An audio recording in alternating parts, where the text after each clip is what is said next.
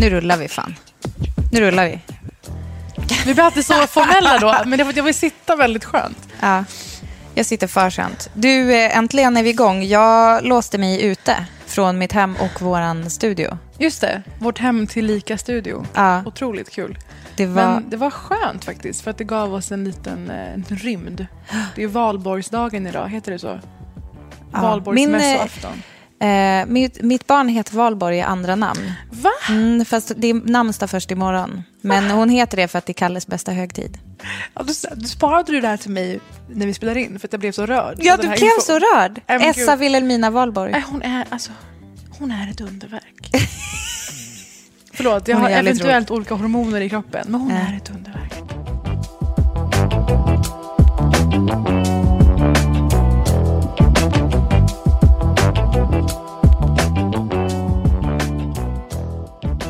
Du, apropå hormoner, så var jag hos barnmorskan innan. Mm. Och jag lämnade, jag lämnade kissprov. Mm. Eh, kan du ge mig, alltså vad är, och varför pratar vi inte mer om det här? Vad är liksom lagom nivå att kissa i ett kissprov? Jag känner alltid att jag överlevererar. Jag överlevererar också. Och jag bara så här, och, så, och det blir alltid så här lite konstigt. Och så är jag som, jag är ju ändå en sån som kan typ prata om sånt med ja. vårdpersonal. Men nu, alltså jag, av någon anledning så kände jag så här, för det blir så pinsamt att jag står där mm. med mitt kiss i handen. Synligt. Och hon tittar ja, på dig samtidigt. Ja, ja, ja. Inte ställa in i skåp. Nej, nej. Här, här, en liten Nespresso-mugg var det. Åh, herregud. Alltså att någon tittar på ditt kiss samtidigt som ja. kollar på dig. Det är alltså det mest integritetskränkande. Men hörde du vad fancy det var? För att det var inte någon liten plastmugg med så här... Mm. I, du vet, ibland har de ju så mjuka kanter som man klämmer till, då får man det över handen. Ah, ja. Men nej, nej, nej. Det är som, som en liten... Alltså på riktigt en espresso-mugg. Alltså med lite så här snyggt mönster på. Men fördelen är att då känner man inte temperaturen igenom. För det är ju det värsta när man går och håller sitt eget varma kiss. Ja, men det fick mig att tänka på en situation som kan vara den pinsammaste jag varit med om i min ensamhet. Alltså mm. förstår du, saker brukar inte vara jättepinsamma när man är med, när det är bara en själv som mm. är vittne. Mm. Det var när vi bodde på Upplandsgatan i Vasastan mm. och höll på att renovera vår lägenhet, så att vi hade ingen toa i... i lägenheten, utan man fick kuta ner i källaren för att vi gjorde badrummet, eh, inte vi, en fackman gjorde badrummet, men jag var där och målade. Mm. Och så eh, A D H D som jag har, så är jag väldigt inne i saker, och sen känner jag först när jag är klar mm. och det är mörkt ute och klockan är elva och jag vågar verkligen inte gå ner i källaren, så inser jag, jag är så kissnödig att jag håller på att dö. Mm. Kissa i handfatet? Fanns inget handfat. Tänkte jag däck i handfatet. Ja. Jag hittar en petflaska. Mm. Eh, och har du kissat i en petflaska någon gång? Jag försöker, försöker tänka. Alltså jag hade gjort det. Det är inte ett främmande koncept för mig. Nej, men det blir tydligt när man försöker kissa i en petflaska hur litet hålet är. Ja. Så jag tänker, det här kräver precision. För upp flaskan mot könet. Mm. Kissar helt bredvid. Därför jag har inte koll på tydligen var urinrör, var liksom själva kisset kommer ut. Men det tycker jag var... Jag tror att jag satte den typ mot klittan eller ja, någonting. Men det tycker jag var så här, ens barndoms största mysterium. Var är det kisset kommer ifrån? Ja, och det är jävligt svårt att kolla när man håller på. Mm. Därför att då riktar ju strålen helt fel. Så jag liksom kissar typ, allt kommer så här över min hand. Och i en lägenhet är det, ja, sa jag att det inte fanns rinnande vatten. Det här är ett stort trauma. Varför berättar jag det nu? Men du, jag älskar det här. Det är oklart. Pinsamma stunder inför bara en själv. Ja. Jag ska komma på ett mer catchy ord för det här. Mynta det. Men för det är liksom så pinsamt att jag inte vet. Alltså då visste jag inte bättre mm. om min anatomi. Vet du bättre nu? Gud ja. Mycket research har gått in i det. Nej, jag lärde mig den gången. Det var den hårda vägen. Det är det vägen. Du och Kalle gör ut på gården. Så, så det var det jag ville komma till, alla kära lyssnare. Ta reda på vad kisset kommer ut om du någon gång måste kissa i en petflaska.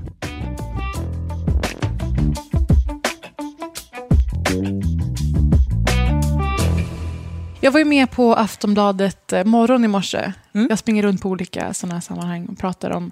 I morse var det partiledardebatten, Greta Thunberg och annat. Eh, och så skulle man liksom slänga med en sån spaning i slutet. De ville ha en lite mer lättsam, mm. halvironisk eh, spaning i slutet. Och med den briefen, den sprang jag på.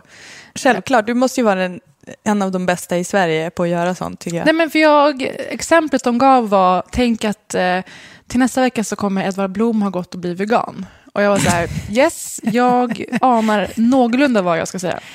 Vänta, eh, har Edvard Blom blivit vegan? Nej, men det ska vara så här osannolikt att det Jaha, ska ske. Okay. Jag fattade inte riktigt, men jag var så här, men jag säger någonting själv.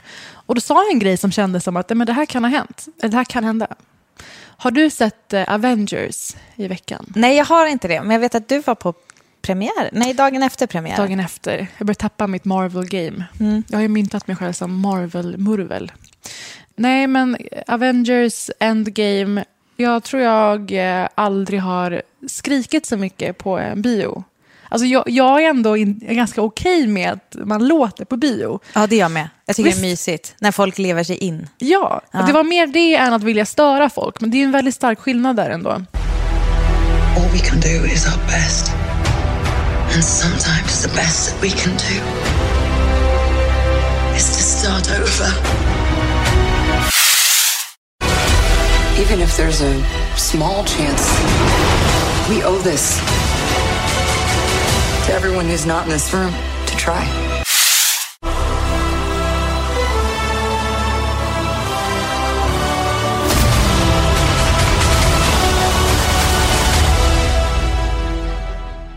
Så fort jag såg en karaktär jag har saknat de här ett och ett halvt åren eller något som man har väntat.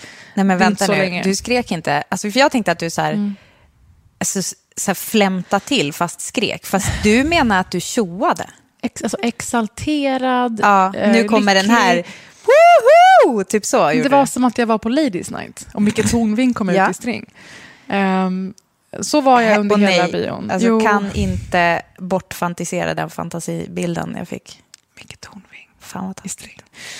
Och äh, grät såklart väldigt mycket. Det, det spelas på mycket känslor i den här filmen. Nej, men vänta, hur då? I Avengers? Avengers, alltså alla Marvel-filmer numera är ju fullpackade. ScarJo är plågad. Med sentimentalitet och liknande och relationer. Um, och vi kommer återkomma till det. Men jag såg en grej att en man hade ställt sig utanför en biosalong i Hongkong. Och vrålat ut spoilers. Oh, nej. Och blev då nerspöad. Hårt. Oj. Och jag kände så här, det är ändå inte helt orimligt. Mm. Nej, jag känner typ också det. Alltså, jag gissar att det var att folk var på väg in. Ja, exakt. Det var inte bara allmän, allmän spö. Nej, men det är rimligt att ta till knytnävarna då, absolut. Men visst är det det. Eh, och då i morse då sa jag att så här, nej, men vi har ju alla de här populistiska partierna. Alla de här, det är ett, ett antal. Ja. Ni är typ tre, fyra stycken ja. Numera. Att någon kommer ju ha i debatten på söndag åkallat spoilerförbud. Eller spoilerböter. Och på tal om detta så var det också Game of Thrones tredje avsnitt igår måndag. Och det kommer jag och Britta prata om i ett enskilt avsnitt. Så ni slipper spoilers, alla ni som inte har tittat i kapp. Men ja. Varför har ni inte tittat i kapp? För i helvete, gör det. Och så fort ni har gjort det så slår ni över till. Det kommer ligga som ett eget avsnitt. Men det kommer stå väldigt tydligt. Fullt med spoilers om ja. Game of Thrones. Säsong åtta, avsnitt tre. Och hoppas ni uppskattar det. För att vi, vi vill inte få spö. Spoilerspö.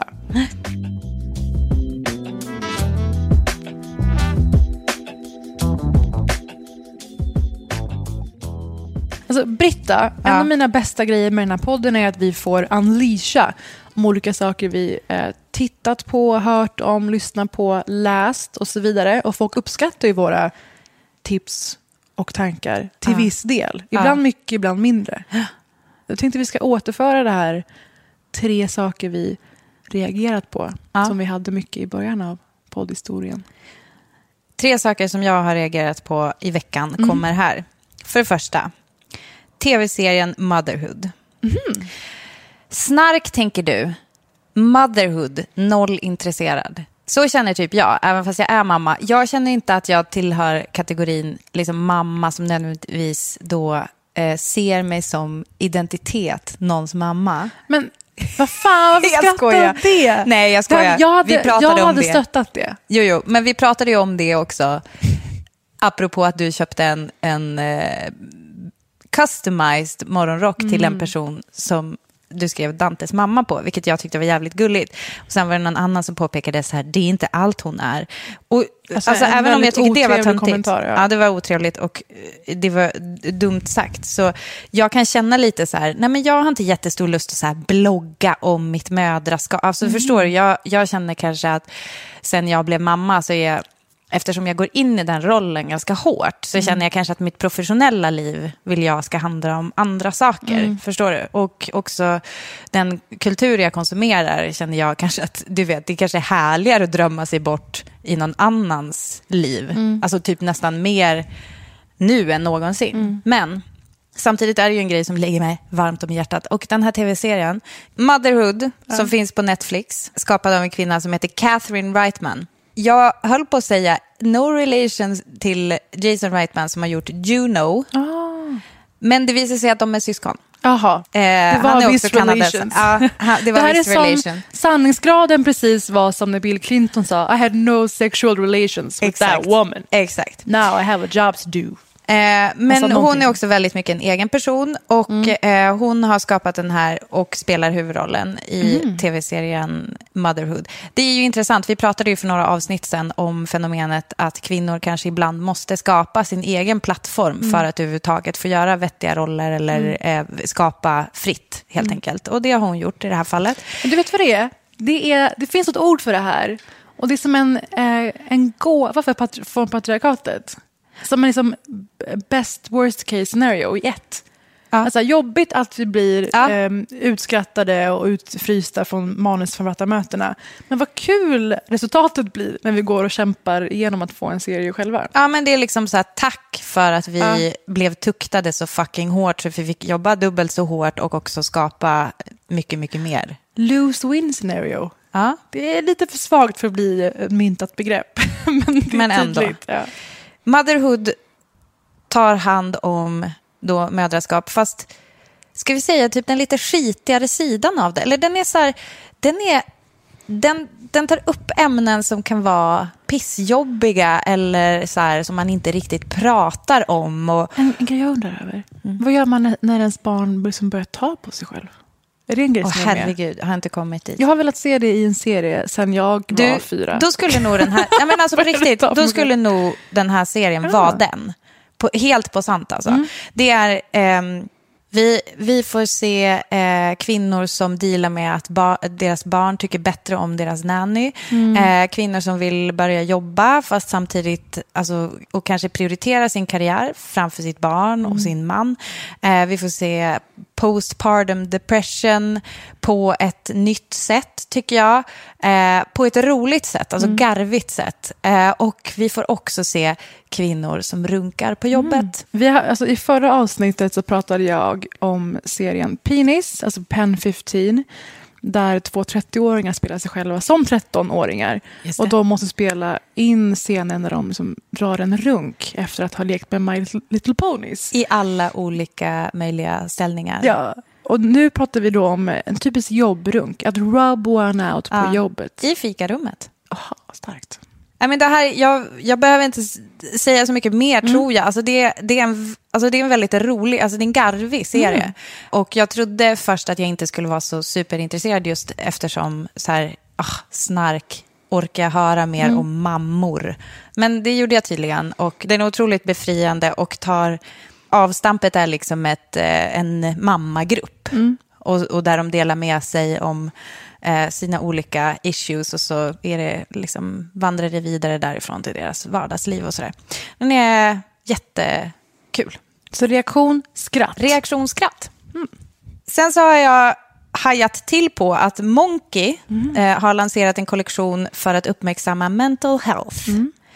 Eh, All the feels heter den. Vilket, för att vara helt ärlig, det är typ exakt vad jag skulle döpa till om jag gjorde en kollektion som handlade om mental health. Alltså, no offense Monki, men Britta hade också tänkt på det. Nej, men alltså jag menar för att det är ett meme. Ja. Alltså, det är ju roligt. Alltså, ja. det, är ju, det är ju fyndigt. Men vad, alltså, jag är lite nyfiken på vad du tycker om det här. För jag känner mig lite tudelad. Alltså, är det äkta bra jobb? Såklart går ju då lite viss del av vinsten till att förebygga mental ohälsa och kanske också framförallt mm. prata om det bland kidsen som är Monkis målgrupp. Men mm. jag känner också så här, är det lite magstarkt ändå, alla de här olika initiativen mm. som ändå kapitaliserar på, bygger Monkis varumärke, gör det ju i det här fallet på psykisk ohälsa. Jag kommer att tänka på ett avsnitt några veckor sedan när du tog upp eh, sårbarhet som en slags valuta. Att det är, ja men dels är det det nya starka, att lägga upp poster på Instagram och liksom spela på att det är inte alltid så enkelt som det ser ut. Ja. Vissa dagar ligger jag bara i sängen. Alltså var, var öppen och transparent på ett sätt som är ett slags clickbait. Ja. Det här läste jag på lite mer om häromdagen, för jag hade tänkt göra en prata om något liknande. Och det var apropå Kendall Jenners Proactive video. Har du sett detta haveri? Nej, alltså jag, jag tror att jag har sett... Det är alltid så här... Nu, jag känner att det är ofta när du så här... Åh, har du sett den här grejen? Och jag bara tror att jag har sett mm. den. För att jag typ kan tänka i eller huvudet hur det skulle vara. Men jag vet att hon har varit en så här proactive... Alltså Proactive Solution är ju typ en anti-acne hudvårdsserie. Mm. Som Justin Bieber har promotat. Alla har typ gjort det. De verkar ha sjuka pengar. Men eh, så här, det, hon la upp ett klipp väldigt kryptiskt som började med sorgsna toner och hon sitter i någon linne avskalat och säger så här: det här har jag lidit av hela min uppväxt, äntligen ska jag come clean och berätta om vad jag har varit med om. Man bara shit, nu är det liksom övergrepp, nu är det övergreppluckan som flyger av. Åh, herregud. Och så följer och så... man länken. Varsamt klickade mig in på en länk i bio. Herregud. Och då var det att hon har haft enstaka finnar genom vilket sin uppväxt. Vilket jävla lur. I, dock, alltså, och då, kom jag, då hittade jag det bästa ordet för vad det här är. Vadå? Crybait. Ja. Och det någonstans är ju det vad Monki gör. Om en mer hedervärt än att sälja finmedel från en ursnygg modell ja. Till hennes eh, fattiga teenföljare. Så reaktion hmm. mm. på den. Väldigt bra. Hmm. Eller vad menar du? Mm. Mm. Mm. Vi jobbar på våra reaktioner. Ja, precis. Parisa, kommer du ihåg Lisa Rinna? Eh, ja, hon har väldigt stora läppar. Väldigt stora läppar. Alltså läppar. Jag tror att det var första gången man typ såg gjorda läppar på tv. Vet du vem mer? Meg Ryan gick och fick en urflyttning på läppar. Och det mm. var också men men alltså, Meg Ryan har inget på Lisa Rinna. Nej. Jag tror att Lisa Rinna från början har väldigt bra läppar. Mm. Men sen så gick hon apeshit på läpparna. Alltså. Mm. Men eh, ni känner igen henne kanske som människan som gav liksom den korta, flikiga, slingade just. Frisyren ett ansikte. Mm. Väldigt... Alltså, jag vill säga Melrose Place. Hon var med i Melrose Place. Mm. Jag kan inte redogöra för vilken karaktär hon spelade i Melrose Place. Jag bara vet, det, hon var där. Den eran. Ja, men den eran. Jag vet inte ens om jag ens tittade på Melrose Place när hon var med. Men så här, en sån kändis. Och sen på sistone så har hon då gjort eh, comeback i tv-rutan i form av en såklart Real Housewives of mm. Hollywood säkert. Mm. Alltså, eh, har de hög nivå då? Eller har hon väldigt låg nivå? Kastaren för Real Housewives. Ja, alltså att hon är ändå en riktig kändis. Så det är väl ganska starkt. Jag har inte stenkoll ah, på alla Housewives. Är det inte lite så avdankade? Jaha. Eller? Som är med. Jag brukar inte kolla på sådana där. Gud, vad det märks på att vi inte tittar på sån här television. Jag hade, jag hade ändå trott att du skulle ha bättre koll på så här Real Housewives of. Alltså bara för i typ studiesyfte. Eller hur? Skriva en debattartikel om... Varför tar jag då upp Lisa Rinna undrar du när jag uppenbarligen knappt bryr mig om hennes filmografi och också inte heller liksom vad hon gör nu för tiden. Mm. Jo, det är för att hon dök upp på The Real Genevieve då, mm. Instagram. Alltså det är en människa jag följer. Hon verkar ha någon slags koppling till Broad City-tjejerna. Mm. Jag har liksom sett att de likat hennes grejer och så blev då jag tipsad. Då började du följa henne? Ja, precis. Det var också min kompis Jakob som tipsade om henne för mm. att hon är... Alltså hon följs av Amy Sedaris, Broad City och så vidare. Mm. Eh, men hör hon... du förresten att Kalle tog upp Jakob i Hanna Perssons podd? Det hörde jag. Eh, Kalle, ja, det. Ska, vi, nej, ska vi säga det? Det kan vara som nästa reaktion. Jakob är alltså din före detta pojkvän. Som jag nu är bästis med. Ja, ja. Och det här togs upp på ett jätteroligt sätt. Vi nämner podden igen. Hanna Perssons gott folk som handlar om om folk är goda eller inte och vad det beror på. Och då nämndes det som är förbi, i förbifarten. Ja. Att min tjej, det är Britta, är ja. till och med ihop med sitt ex. För det var liksom en, ett scenario om svartsjuka på något sätt. Ja. Och Kalle summerade det här med, det var det. Och jag tyckte det var väldigt roligt, för jag känner ju er alla. Ja. Har turen att. Det är vad det är. Det är Jakob i alla fall. Sidospår. Det enda jag ville säga med den här Lisa Rinna-grejen är i alla fall att det här andra kontot då, mm. den här roliga tjejen lägger upp ett klipp på när Lisa Rinna dansar sexigt till Game of Thrones ledmotivet. Varsågod Parisa. Oj. I liksom mjukiströja och sweatpants. Det är wow. inte ens i takt. Nej, men det här måste ju vara fake. Åh, gud. Nej, men det är inte på riktigt. Jag tror att hon egentligen dansar till uh, Single Ladies och så har någon lagt på Game of Thrones-musiken. Nej, jag tror att hon gör... Jag tror att hon... Oh.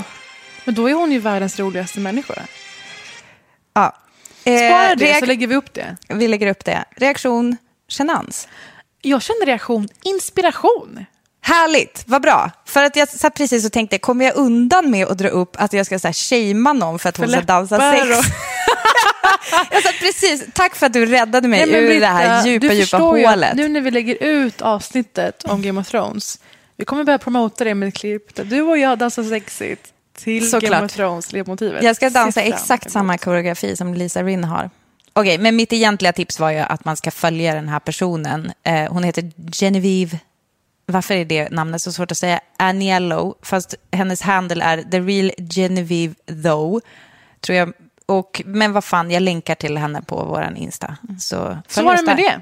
Så var det med det. Det var skratt också. Skratt och genans. Även jag har utsatts och drabbats för saker som jag har reagerat på i veckan. Och jag tänkte då börja med där jag precis var. Och det är ju Avengers. Och det otroliga krisläge de målar upp alla i. För det är ju det tuffaste nu. Du vet ju om vad som hände i den förra filmen, den senaste Avengers-filmen. Jag har jättedåligt minne, men jag är väldigt intresserad av Adve- Avengers. Men det är väl ingen spoilers nu för tiden. Men det som hände var att eh, ärkeskurken Thanos eh, mördade halva universums population i slutet. Och däribland jättemånga av eh, superhjältarna i Marvel-universumet. Om du har lyckats undgå det här så är du ju jag har, king. Jag har nog inte sett det, tror jag. Nej, men det har ju bara pratats om i alla program äh. och filmer. Ja. Men det var i alla fall slutet på förra. Det pratas om i alla program. Hörde ni hur subtilt Parisa ändå dissade mig? Nej, Nej men jag alltså, är absolut. Imponerad. Det har pratats om i alla när jag program. Säger att du är king. I alla program. I Motherhood har de pratat om det. Nej, de men jag menar ju, det. När jag säger program, ja. lilla, lilla tablå-tv jag tittar på, det är ju late night-tv. Mm. Förlåt, nu ja, vet ni tittar, det. Det är mina... Jag tittar på late night, men jag har missat det här. Men fortsätt. Det hände i alla fall. Och då liksom börjar Avengers Endgame i krisläge. Mm. Vi har ju tidigare pratat om att eh, en markör för kris, en krismarkör, är att skaffa lugg. Mm. Blev orolig när du häromdagen bad våra eh, lyssnare och läsare avgöra om du ska skaffa lugg eller inte. Men alltså jag vill, jag vill nyansera det där lite. Mm. För att alltså, det var ju en uppmärksam lyssnare och det, jag, blir ju, jag älskar ju dig för att du lyssnar så noga. Men jag menar ju inte att det är som att så här, jag har en kris alltså klipper jag lugg, utan det är liksom lite mer så här att kri- jag tycker att luggen kan föregå krisen. Så mm. har jag sett det som. Då är det som att du säger att det är luggen som skapar krisen. Mm. Det tycker jag. Det tycker jag är en luggkris. Men du menar mer att, som, som att så här, jag klipper pars för att jag är gravid. Att det är ja, men en kris. Jag, jag undrar vad min krismarkör är mm. just nu. Ja, det kan jag inte säga. Nej, fan, jag kanske är dålig på att outa min kris med olika synliga markörer. Du tränar ju väldigt mycket. Har det ja, något att göra? Det är nog ett sätt att försöka undgå kris. Mm. Återigen ta väldigt mycket ansvar för att inte hamna i kris. Sånt så kommer den på riktigt. Visst har vi pratat om skils- skilsmässomilen? Skilsmässomilen? Ja, att folk innan de skiljer sig börjar springa milen jättesnabbt. Alltså det är en grej. Alltså jag är inte så självdestruktiv. Jag skulle aldrig orka en mil. Det kan vara helt ärlig med. Fy fan vad skönt Parisa, ja. Det hedrar dig. Men eh, krismarkörerna i alla fall i Avengers är väldigt intressanta. I tv-serier och film så måste man ofta måste man ofta visa på att tid har förflutit på något sätt. Och då har man eh, olika peruker, ansiktsbehåring att hjälpa med det här. Varje ny säsong av Mad Men hade alltid männen eh, nya mustascher och skägg. Också att visa på att så, nu är det sjuttiotal eller nu är det... Och så. Alltså, det är ju ändå risigt alltså, så här, ja. av, av vad är det, scenografiavdelningen. Ja. Bara, obs, tid har gått. Mustasch har tillkommit. Man mm. bara, ja fast folk kan ha samma frisyr i ört i ja, år. Man bara, när bytte jag så. senast? Ja, har inte mustasch just nu dock. Uh, och krismarkörerna i Avengers är ju intressanta i och med att det är dessutom superhjältar. De, är ju, de har ju en annan liksom, befogenhet att ta ut svängarna, mm. om man säger så, än vad du och jag har kanske. Mm. Men var det någon som hade lugg? Jag ska säga topp tre krismarkörer ja. i Avengers. Uh, du vet om att ScarJo har en roll? Ja, men jag sa ju Scar, Scar Jonas. Ja. Scarlett Johansson um, är ju någon slags rysk spionperson, Natasha. Mm. Och är med i det här gänget. Hon blev väl känd för att hennes, just hennes dräkt av alla som var med i filmen, filmerna hade väldigt tydlig rövskåra. Jaha. Och där tog, tog jag upp med det apropå Captain Marvel. Att det var den första filmen där huvudkaraktären inte hade en så tydligt accentuerad eh, stjärtskåra ja. i sin eh, kostym. Ja. Nu är den lite nedtonad. Nedtonad stjärtskåra numera. Det är nog tio år senare. Du, du märkte ändå en skillnad i stjärtskår. Men jag tycker det. Jag tycker mm. det var absolut. Alltså en low stjärtskår. Skår. Snyggt. Jag älskar ju en hög stjärtskår. Skår, mm. personligen. Men det som dock framkom i den här, när då tid ska ha förflutit och man är i en kris. De hade gjort hennes frisyr till en Solero-glass i princip. Har du sett någon bild på det här? Nej, men måste genast googla. Eller det har du det är, där eller? Alltså hon går från att ha, är det mörkt? Fan, nu blir jag förvirrad. ScarJos frisyr innan? Mörkröd page typ. Hon går från att ha en enkelfärgad, ändå rysk stämningsfrisyr i filmen innan. Och nu då när hon har genomgått den här krisen, förlorat, förlorat massa människor i sitt liv och ställs inför den här utmaningen, då har hon rödblont hår i olika slingor. Ser ut att sitta utanför en grill någonstans.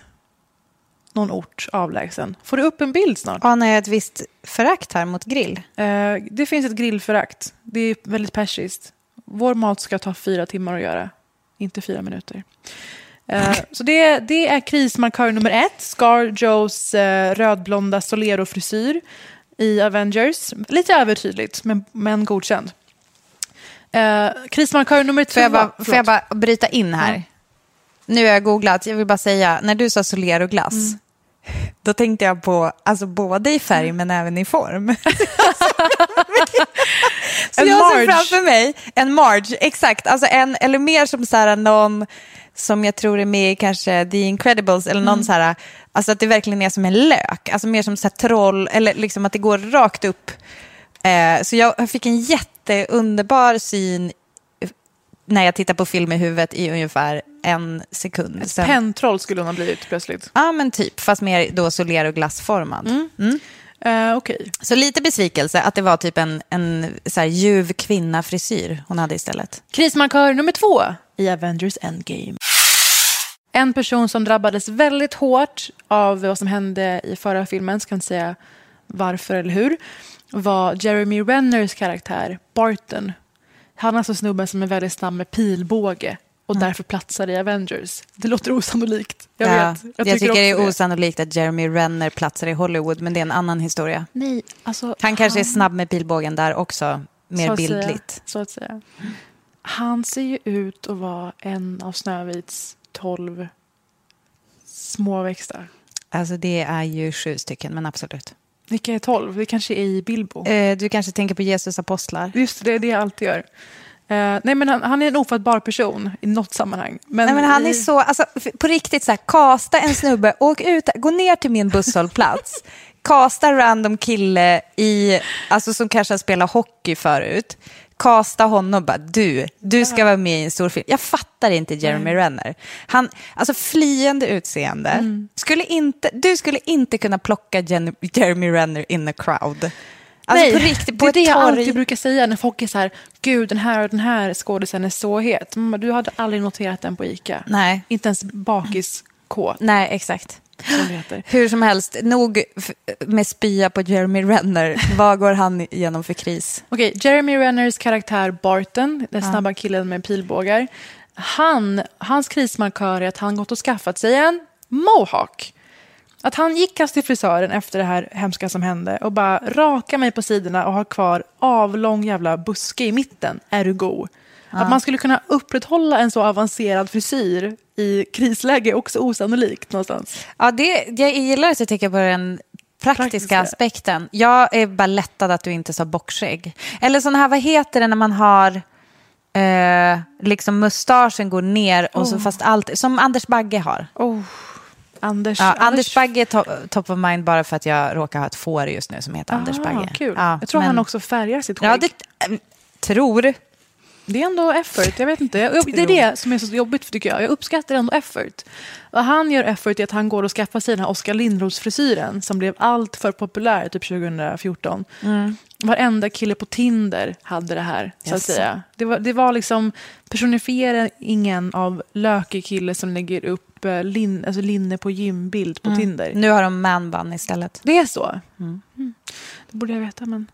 Uh, han, uh, det är hans krismarkör. Och det var nummer två. Ja, nummer tre. Nummer tre är krismarkörer i Avengers.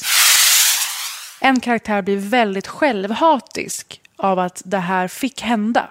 Det här kunde hända. Att de inte lyckades hindra det här som Thanos gjorde. Ja. Det är Thor. Det kan jag avslöja nu. Ja. Han, hur han kopar med det här och hur det yttrar sig. Hur liksom, de här manusförfattarna som får liksom flera miljoner för att vara kreativa i sina sätt och liksom visa på gestaltning. Ja. Vad någon genomgår genom vad den gör eller hur den ser ut. Han har gått och skaffat sig en ölmage. Det är kul! Alltså Marvel-universumets kändaste överkropp. Och det är ändå ett gäng att välja på. Det är Chris Hemsworth, oh. eller hur? Alltså, Britta, det är ju grejer. Det är det. Det, det får... Om det hade funnits det, ett, om det hade funnits ett fikarum i närheten. Då hade du gått iväg och runkat nu.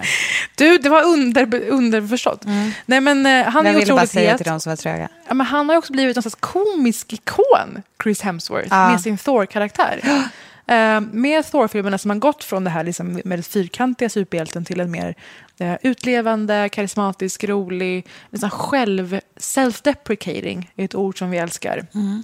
Det på engelska att man gör ner sig själv som humor på något sätt. Ja, alltså man kan väl säga typ att han har självdistans. Ja, väldigt bra. Även om det inte är exakt översatt. Men, och ja. Så det yttrar sig i att han ägnar sig åt att dricka bärs och spela tv-spel och har fått sig en otrolig kagge och Big Lebowski-utseende. Kul. Så det är de tre värsta krismarkörerna i Avengers. Hoppas ni har sett filmen. Om ni inte har det, allt det här finns ändå redan i promotionbilder. Så ni är fine. Gå och se filmen. Reaktion, inspirerad igen. Jag ja. måste hitta min krismarkör ja. någonstans. Och det, här, ja, det. det här är på, jag är på god väg. Jag röstar för ölmage. Det har jag redan, tack.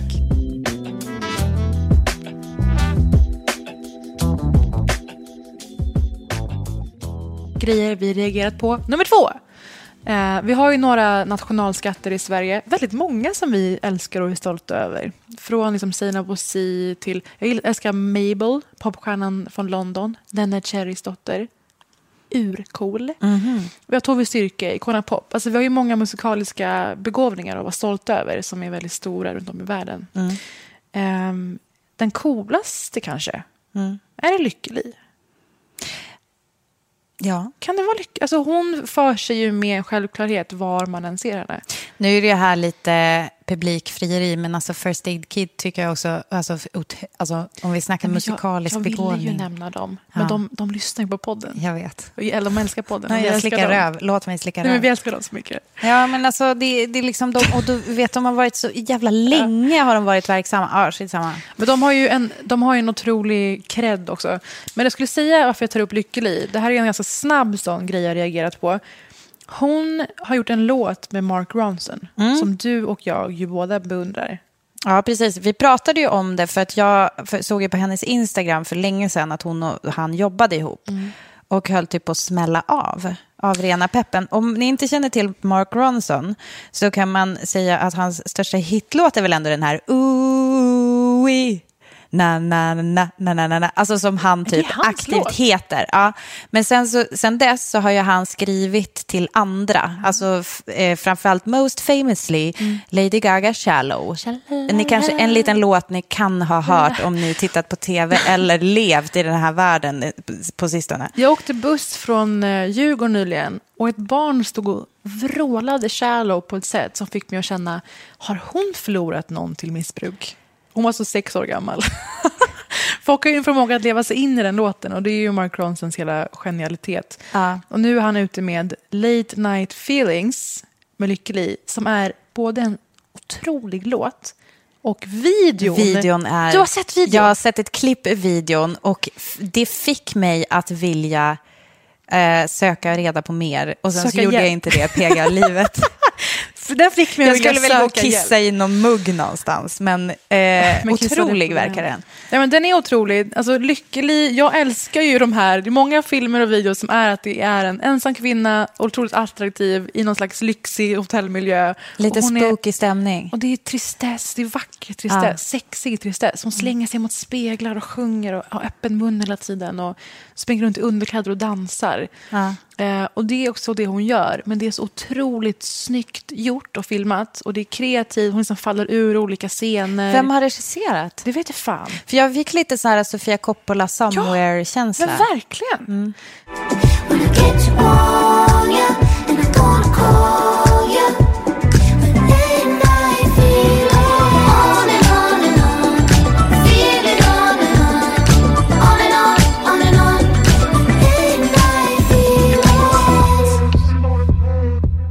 På tal om tristess i lyxiga miljöer. Det älskar vi. Vår bästa genre på Netflix. Nej, men det är, det är något romantiskt med det. Ja, och Chateau lå- Marmont. Så både låten är otrolig. Och snälla, kolla upp videon. Där Lykkeli sportar min hetaste look. Vilket är liksom strumpbyxor under en body. Oh, fan. Snyggt. Fan, varje gång jag säger, ska man våga? Alltså, du, är det nätisar? Nej, inte ens det. Men det är vanliga strumpisar. Hö- jävligt högt skuren body. Ja, till naven, typ. Jag för- förväntar mig inget annat. Och så har hon på sig en röd peruk. Otrolig liner. Hon är, hon är en stjärna i världsklass i videon är, och låten. Hon är väldigt... Uh, hon, jag gillar Lykkeli stil. Men får jag bara fråga en sak? Mm. En petfråga. För, finns det alltså ingen förstärkning i strumpbyxorna? Du vet den där lilla shortsbyxan som brukar komma ungefär i lårhöjd. Jag skulle säga nej. Nej, men precis. För om du inte tänkte på det, den är så högt skuren. Mm. Jag anar tekniska problem här. Men de kanske köpte en... Det är såna, såna utan bara. Ja, såna utan. Mm. Mycket hett i alla fall. Och mm. mycket, mycket snyggt och kul. Så reaktion. Lykkelig. Lykkelig. Ah. Okej, okay. Nummer tre. Det har ju efterfrågats mer musik i podden. Jag tror att, är det sant? Ja, men för att, det, vi har ju typ missat det lite, eller? Inte haft jättemycket musik. Sant. Jag är, alltså, okej, okay, här kommer fan en, ett erkännande. Jag är ju extremt dålig på ny musik. Mm. Jag lyssnar ju helst på samma om och om igen. Så om ni undrar någonting om musik som har hänt för några år sedan... Gärna eh, ryggsex hiphop. Mm. Där kan jag berätta väldigt mycket. Men du är väldigt bra på ny musik. Nej, det tycker jag inte. Men jag har väl viss... Eh, det slängs på mig från olika kanaler. Som ja, jag, jag deletar alla mejl jag får om det. Jag får Nej. väldigt mycket mejl. Alltså jag får så mycket, för jag jobbade ju på radion förut. Ja. Herregud vad jag får mejl om. Så här, nu mm. släpper den här artisten nytt och bara la la la la. Delete. Jo, men okej. Okay. Jag, jag, jag, jag är väldigt intresserad och jag har ju fokuserat mest på... film och tv, men jag har också gjort väldigt mycket om musik i mina program och saker. Och eh, det som är det hetas, hetaste fenomenet just nu, jag la upp en bild på henne på vår Instagram, Britta och Parisa, uh-huh. och det är alltså Lizzo. Ja, men det, okej, okay, Lizzo har jag hängt med på. Eller hur? Man mm. missar inte Lizzo. Men vet du, för att jag tror att min kompis Jackie mm. i Los Angeles, jag tror att hon känner Lizzo, eller typ har jobbat med Lizzo. Jag vet, vi? det är helt sjukt, jag vet. Nej, men hon är alltså, det började med kontot Lizzo Beating där hon bara la upp de här otroligt så här självupphöjande self-love videos, bilder på hennes stil, hennes make, och hon är otroligt så här eh, självklar och direkt i hela sin utstrålning. Och som en så här större svart kvinna så är det då jätteovanligt och för vissa provocerande, men hon har ändå undgått kritik och hat och sånt ganska klint. Hon upptog typ fem uppslag i New York Magazine nyligen. Varav ett var bara hennes röv i närbild. Ett par vita nässtrumpbyxor. Ganska hög rövskåre alltså. Hög rövskår, högt jävla power move också. Mm. Jag älskar henne. Jag tycker hennes utstrålning är eh, magnetisk. Det är intressant att du nämner att visa röven som ett power move. Japp, faktiskt. Här är jag min röv. Mm. Och eh, hon släppte en skiva samtidigt som Beyoncé. Och den är kvar på topp. Oh my fucking god. Hur är det möjligt? Det, det känns eh, omöjligt. Men, och en av låtarna heter Juice och har hyllats av alla från Adam Scott som vi älskar från Parks and Rec. På tal om de här sakerna vi droppar nu. Vi nämnde ju Ashanti i förra avsnittet. Ja. Vilket eh, en älskar det. Hörde av sig apropå om bara, tack för att ni gymnasie... Vadå? Ja. Tack för att ni tipsade. Hade aldrig hört om jo, Ashanti. Jo, men så tips, alltså påmintipsade. Och ja. Så är det som med Parks and Rec, massa som, som har börjat kolla på det igen för att vi nämner det hela fucking Parks tiden. And Rec är en av världens bästa tv-serier. Ja, unna er. Och det här är alltså Lizzo's låt Juice.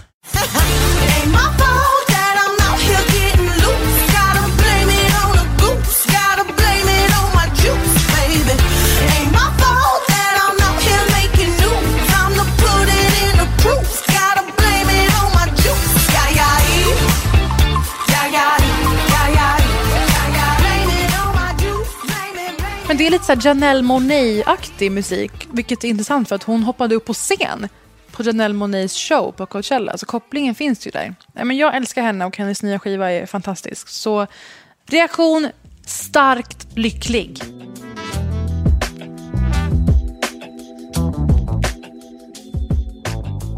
Alltså på tal om att överleverera. Jag gick just på toa och det bara pågick och pågick.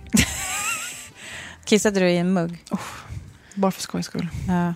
Nu kommer det här liksom slightly awkward. Eh, att jag kommer att tipsa om en intervju som hände i en annan podd. En podd vi gillar väldigt mycket mm. som heter The High Low Show. Ja. Men det är en, ett avsnitt där de intervjuar en författare som heter Elizabeth Day. Har du lyssnat på det Nej. avsnittet? Nej. Elizabeth Day mm. har en podcast som heter How to Fail, vilket jag tycker är en så jävla bra eh, tema och jag eh, f- förespråkar det mm. faktiskt. Jag har en föreläsning som handlar typ om alltså ta avstamp i så här, jag hatar att träna grejen. Mm. Den har vi ju glömt lite grann nu på sistone, mainly för att jag typ har slutat att träna för att jag är gravid och inte ids. Apropå hatar att träna. Ja, nej men exakt. Eh, men eh, jag har en föreläsning som jag brukar dra då och då eh, väldigt kul är det att föreläsa och liksom hålla låda. Mm. Men då pratar jag mycket om att vikten att våga fejla. Att man liksom, mm. om man inte fejlar så lär man sig inget nytt. Liksom. Om du bara det gör rätt nytt. Hela tiden så kommer det inget nytt att hända. Mm. Du vet ju, jag dras ju väldigt mycket till sådana här samtal. Ah, vad, jag älskar okay. ju det, för att det är mitt eh, kryptonite.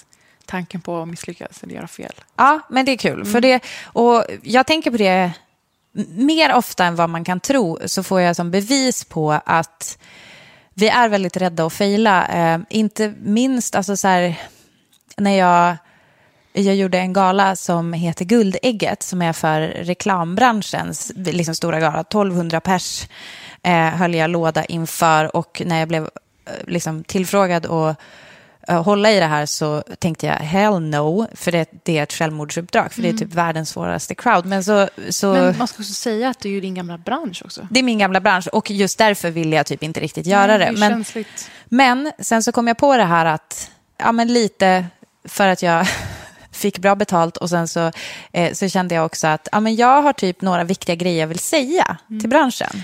Du valde att använda det som en, en megafon. Ja. Ett megafontillfälle. För det, men det här jag... var alltså nu i torsdags. Det var i torsdags. Jag har inte hört om det här heller. Nej, men det som eh, jag först vill säga om, angående det, det var att varenda gång då, från det att jag tackade ja till det uppdraget till att eh, jag skulle göra det, så var det som att alla som någonsin har varit på det eller hört om det, som fick höra att jag skulle göra det, bara...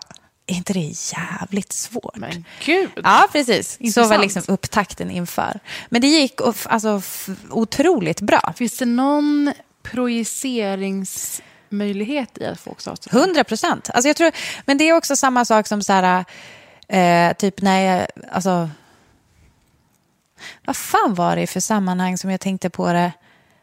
Alltså det är typ så här, när jag kör bil, att folk bara säger, oh jag skulle typ aldrig palla köra i innerstan. Man bara, men gör det. Alla, alltså fler, fler måste liksom våga typ vara den som står mitt i en korsning och inte riktigt vet. Alltså för mm. att annars så lär vi oss aldrig att köra bil jättebra. Jag har ju failat ja. jättemånga gånger och olika. blivit bra på att köra bil. Det känns som att ibland säger folk så där, eh, oj, inte det är jättesvårt för att som någon slags eh, kanske halvbegåvad, nu ska jag inte vara sån, men halvbegåvad komplimang. Att man med det vill säga, men shit vad modig du är, vad grym du är som vågar göra det. Men det blir ju, oj, klarar du verkligen av det? Nej, nej ja, fast förlåt, men jag väljer alternativ C. Jag tror att folk sätter sig i mm. min sits. Mm. Skulle jag kunna göra det? Nej, det skulle jag absolut inte vilja nej. göra. Alltså borde inte du göra det heller. Ja, men, och Så då, tror jag. Och det är det jag menar med alternativ Projektion. A. Det är det som är A för mig. Att Aha. det är ändå en komplimang på något sätt till att, att du vågar vara grymt. Ja, fast komplimangen uteblir. Men i alla Lite fall, grann, ja. jag tror så här, folk är livrädda att fejla. Ja. Det och särskilt kvinnor. Ja. Och om detta... Men vet du vad? För att återgå, ja. eh, länge sedan vi nämnde På spåret. Och där, från att det blev känt att jag skulle vara med På spåret till att jag var med, ja. då var folk, speciellt kvinnor... väldigt så här, men att du vågade tacka ja, wow. Det var, ja. oj, liksom. Att det var mer att jag vågade tacka ja än vad kul att du blev tillfrågad. För bara det är ju lite av en ynnest. Just det. Det är ju. Ja.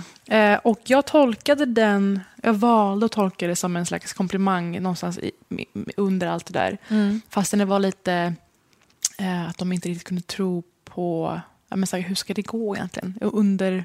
med underförstått. Mm. Och det finns ju också där i, men oj, inte det är svårt. Alltså hur tänkte du nu? Stämningen mm. äh, finns ju där. Och till och med nu, man bara efter hur det gick och så här, hur, hur, eh, hur man gjorde i själva showen, mm. så förekommer det också. Och, hur då menar du? Nej, men att folk är så här... retroaktivt. Ja, retroaktivt. Så här, men på gud, bara att du vågade säga ja. Men det är så sjuk... jag, jag tycker det där är lite offensivt faktiskt. Men, men det, det är, är ju... Jag fick extra finger på vad det är. Men det är ju något som skaver. Ja, men det är ju för att folk sätter sig själva... Alltså så här, gud, jag skulle aldrig våga, men varför vågar du? Och det där är en grej som... Vet du vad? Jag har börjat svara... Ja, fast jag har börjat svara så här... Jag, var inte... jag har börjat hitta på nästan och säga... Jag var inte rädd eller nervös. För jag vet om att jag så här, gillar frågesport. Ja, men och du orkar inte med den, den uh, grejen längre. Nej, men det, jag måste säga en till sak innan vi kommer tillbaka till huvudspåret mm. från det här enorma sidospåret. Nej, som ändå är alls. viktigt prat, tycker jag. On track. Och då är det så här att, eh, stoppa mig om jag har berättat om det här i podden förut, men Henrik Schyffert har ju berättat för mig mm. att problemet som han såg det från sitt håll, obs, det här är några år sedan han berättade, mm. men, men problemet för kvinnliga komiker är inte nödvändigtvis... en manlig publik, mm. utan en kvinnlig publik som får panik av att det står en kvinna på scenen mm. och därmed känner sig otrygga och därmed inte vågar skratta. För mm. du vet det här med skratt och humor och allt sånt där som mm. vi har pratat om tidigare måste komma ur trygghet. Att mm. man känner så här, haha, vi, har, vi är avslappnade, vi har roligt mm. ihop. Um, att Och det här är då hans observation mm. och jag tycker att den låter ganska sann faktiskt. Att på samma sätt som så här, men gud, hur vågar du det? Oh, varför, varför vågar du det? Så här, eh, det är, eller att du ens tackar ja till På spåret. I, så här. Mm. Det är lite samma sak som när en kvinnlig komiker står. Det är så här, oj, oj, oj, vad stressigt om det var jag som stod där. Man liksom sätter sig själv för mycket i... vill att det ska... går bra och inte. Nej, för men jag för att inte... inte bekräftar ju ens rädsla på något sätt. Man behöver inte re-evaluate någonting. Ja, men precis. Men jag tror att nyckeln här är inte nödvändigtvis hur man vill att det ska gå eller inte, mm. utan det är rädslan mm. som är nyckelordet här. Ja. Man blir rädd när en kvinna gör det som kanske inte många kvinnor brukar mm. göra. Och det är jätteintressant och det måste vi prata mer om. Men vi, lite kommer vi prata mer om det nu. Ja. För då, apropå Elis- Elizabeth Day... I den här intervjun då i The High Low Show som handlar om att hon utifrån sin podcast How mm. to Fail eh, har skrivit en bok som heter detsamma och vad hon tar upp i boken eh, bland annat förhållanden. I grew up in the eighties and at the time you know young girls were taught to be pleasant and nice and kind and to rub along nicely with other people in the class and boys were allowed to be assertive and bold and mischievous. If you were a mischievous boy it was a sort of charming thing whereas girls never really got away with that. And so I think from very early I had this kind of notion that the way to get people to like me and the way to get ahead was to be nice and to be liked and I would eventually be rewarded for that. And I did well at school and I was good at exams and that reinforced that notion.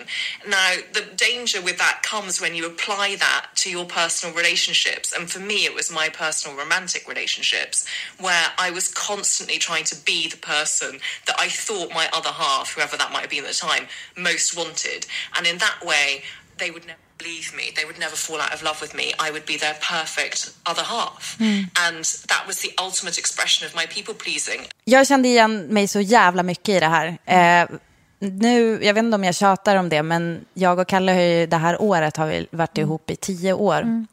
Och jag tänker ganska mycket på, det blir ju som en liten så här, samla ihop tankarna kring så här, hur har vi haft det de tio år tillbaka, liksom, hur vill vi att det ska fortsätta framöver så här.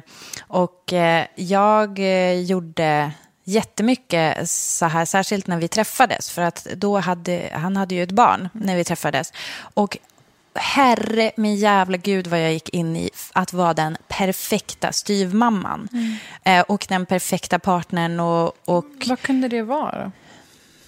Nej, men alltså framförallt är det ju bara en rad självutplånande grejer.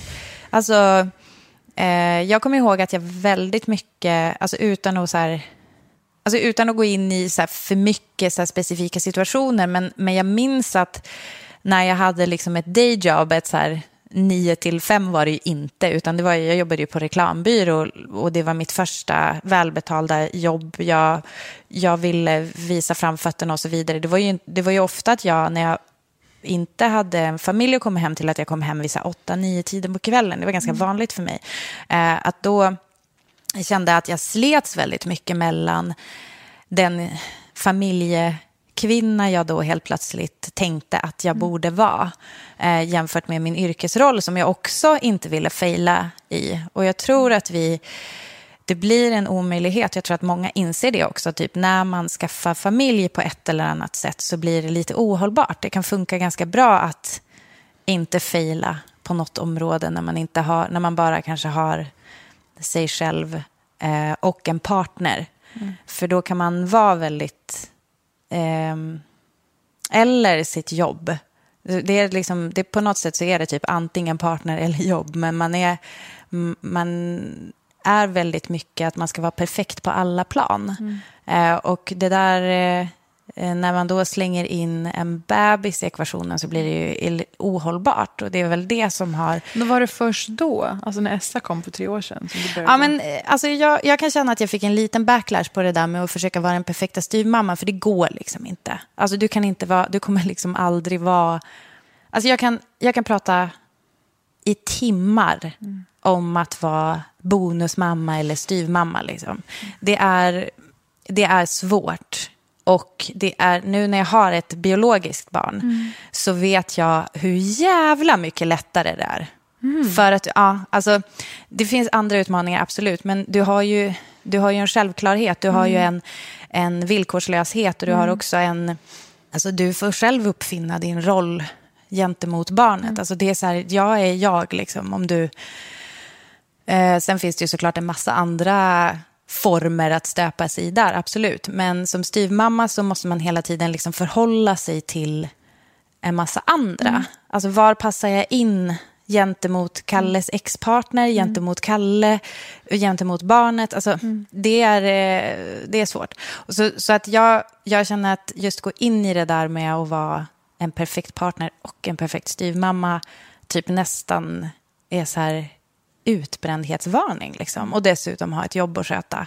Mm. Så jag tycker det var så himla intressant och så himla sant. Och sen finns det ju andra saker vi gör i romantic relationships där um, men just man känner att man kanske är väldigt så här, fokuserad på att vara en bra partner istället för att vara en självuppfyllande partner eller liksom att vara en partner som i sig mår bra och är stark.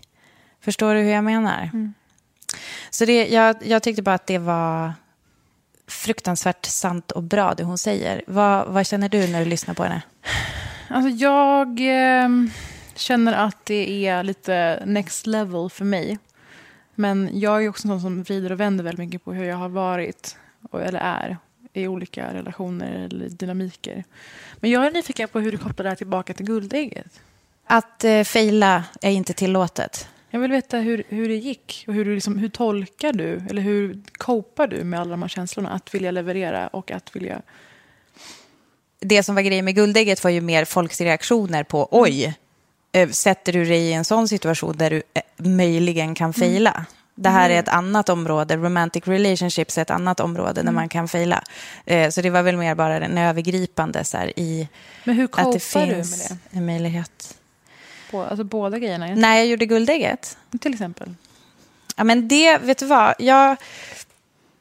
Alltså det som blev bra, för det gick bra. Mm. Det, det gick jättebra och folk har sagt supersnälla saker. Och jag tror att det handlade mer om att jag just kom på den där grejen med att jag hade faktiskt lite grejer jag ville säga mm. på allvar. Och sen så kom jag på några roliga skämt också och slängde in i mixen. Eh, men när du, nu när du tar upp det så handlar det faktiskt... Jag var på det lite mm. om att våga fejla. För att jag pratade... Jag höll ett litet brandtal eh, som knöt an till min första tid på reklambyrån när jag satt i ett rum, ett spånmöte där man alltså ska sitta och slänga upp olika idéer. Så här, vi har, okej, okay, vi ska göra en kampanj för det här märket. Mm. Eh, vad, eller det här varumärket, eh, de har det här problemet. Hur löser vi det? Vad ska vi göra för filmer? Hur är manus? Bla, bla, bla. Och så sitter man och bara slänger upp olika tankar och jag och den kvinnliga A D:n satt och vi verkligen hittade varandra och så här, ja men det där och lalala och liksom skrattade åt saker och satt och bara slängde högt och lågt på varandra liksom. Och så plötsligt så säger då den manliga projektledaren till den andra mannen i rummet mm. Gud vad de kacklar. Nej. Och det var inget guldägget skämt där.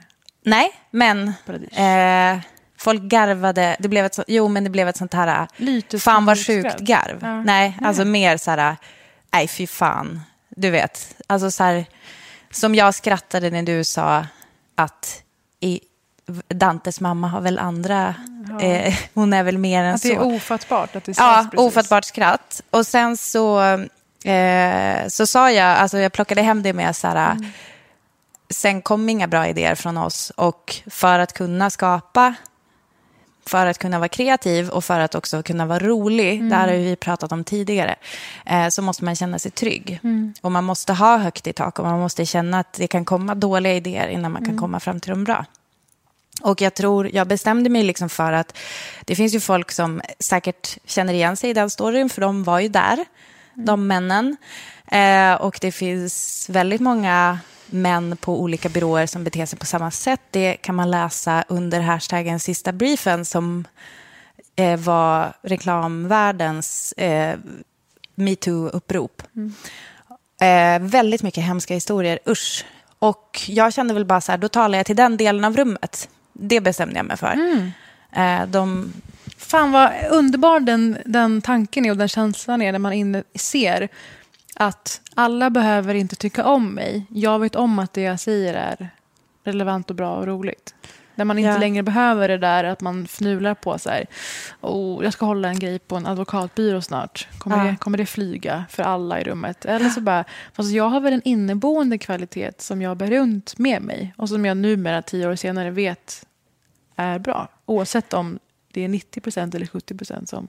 Ja, men och sen så kan jag kan känna också att det finns en fara med... Och det har jag nog gjort alldeles för mycket. Och apropå det hon säger, Elisabeth mm. Day, att vi har blivit premierade för att vara liksom härliga och göra med. Mm. Eh, no men, mas. Va? No mas. No mas. Men också, jag basta känner jag bara. Vad innebär eh, jag basta? Jag basta betyder nu är det nog. Jaha, därmed basta.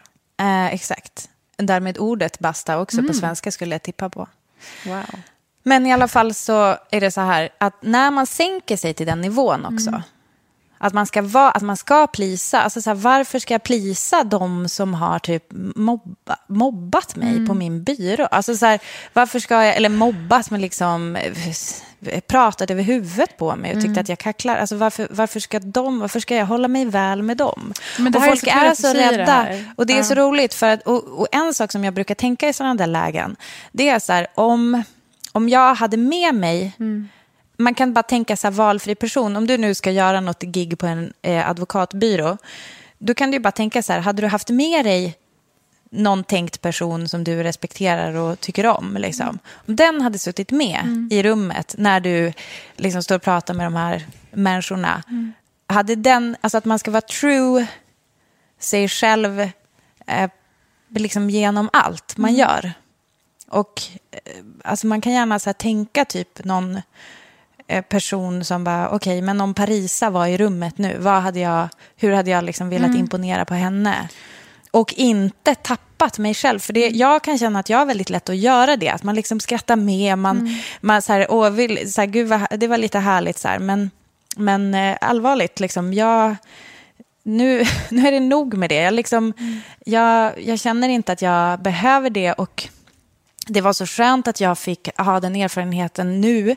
Att det faktiskt gick bra också. Jag hade velat se dig på Guldägget eller på någon gala överhuvudtaget. Uppskattade din inbjudan med orden då kan du hitta någon att ragga på. Alltså det är ju en väldigt bra vän som liksom försöker fixa hookup-möjligheter åt den. Uppskattar det. Ja. Och eh, vi får väl se dig och mig kanske på någon gala soon. Ja. Vem vet. Det var det lille från Britta och Parisa-podden denna vecka. Vi gör ju nu, det blir de sista tre veckorna helt enkelt av Game of Thrones. Som vi har någon slags ut, överleva och genomlida det här med er i separata poddavsnitt som avhandlar liksom snap judgments. Ja, men vi behövde också, vi, vi behöver ju tala om det här. Vi behöver ett forum där vi kan bearbeta. Och varsågoda, det finns i etern. Varsågoda, det finns i etern. Det finns någonting bearbeta-etern. Det finns någon ja. bearbeten. Ja. Det är inte så catchy, men det var det. Så vi, vi ses i de avsnitten och våra andra avsnitt och på internet och annat. Tills nästa vecka. Adjö. Puss och kram. Adjö.